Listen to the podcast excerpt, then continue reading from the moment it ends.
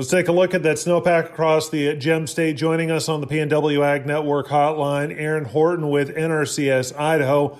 Erin, thanks as always uh, for the time. Uh, let's take a look at that snowpack. How are things looking right now across Idaho? It looks really good. The snowpack's been, I mean, it's really well above normal, especially after the last couple of weeks where we've had these big storm cycles come through.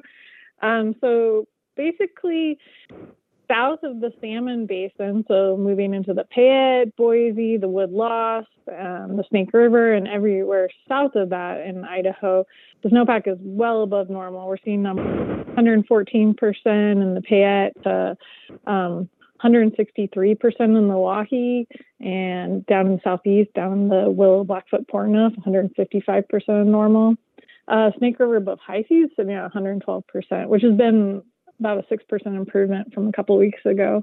Um, northern Idaho is still pretty dry. These storm tracks haven't really reached and benefited our the farthest north part of our state near the Canadian border. So that snowpack is still a little bit below normal.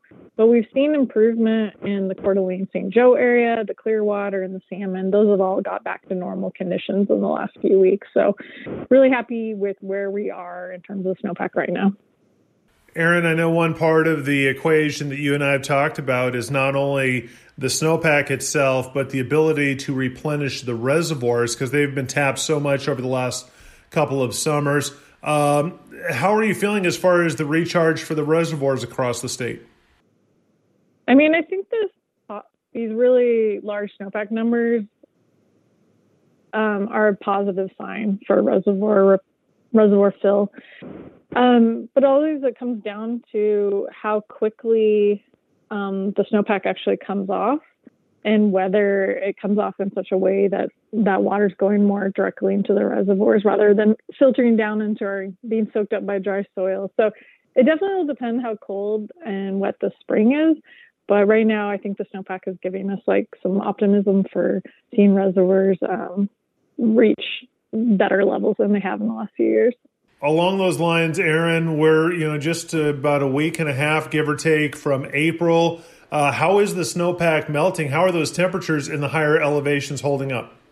Well, it's been pretty cold, so it looks like the snowpack's holding steady. It's just been building. We're not seeing really melt, and I think that's what's driving some of our southern basins near the Nevada border being such high snowpack percentages. It's just been cold enough that that snowpack is not melting. Um, looking ahead, it's just sort of what the month climate prediction outlook looks like. It looks like NOAA's thinking that Idaho will remain cold through April and kind of normalish precipitation. So we could have a delay in the melting if that outlook holds true, but obviously we got to wait and see what the weather actually turns out to be. But right now it's looking looking cold still. Erin, how do you feel as we get ready to uh, get past the you know the typical apex of the uh, snow season and irrigation season is going to be here before you know it? How are you feeling as we uh, start thinking about the warming temperatures and irrigation use across the state? Well, I think it's a balance. You know, we want the snowpack to come off quickly so that we can fill reservoirs and meet natural flow demands as irrigators began um, to use the water that's coming out of the snowpack. Um, we want, of course, to have our cake and eat it too. We want enough water that people can use, fill their natural flow um, rights, but then we also have enough left over to start filling those reservoirs. So, again, it just always comes down to that spring weather. And I think those last two years have really illustrated the importance of spring weather. Last year, we had a cold, wet spring that helped us out tremendously. The year before, water year 21, we have this hot, dry spring that, you know, hurt folks. So this having a good snowpack, I think, just gives us that advantage this year. And if we have a wet spring, I think things will be hopefully looking good for a lot more folks this year. Erin Whorton with NRCS Idaho, thanks so much for joining us right here on pnwag.net.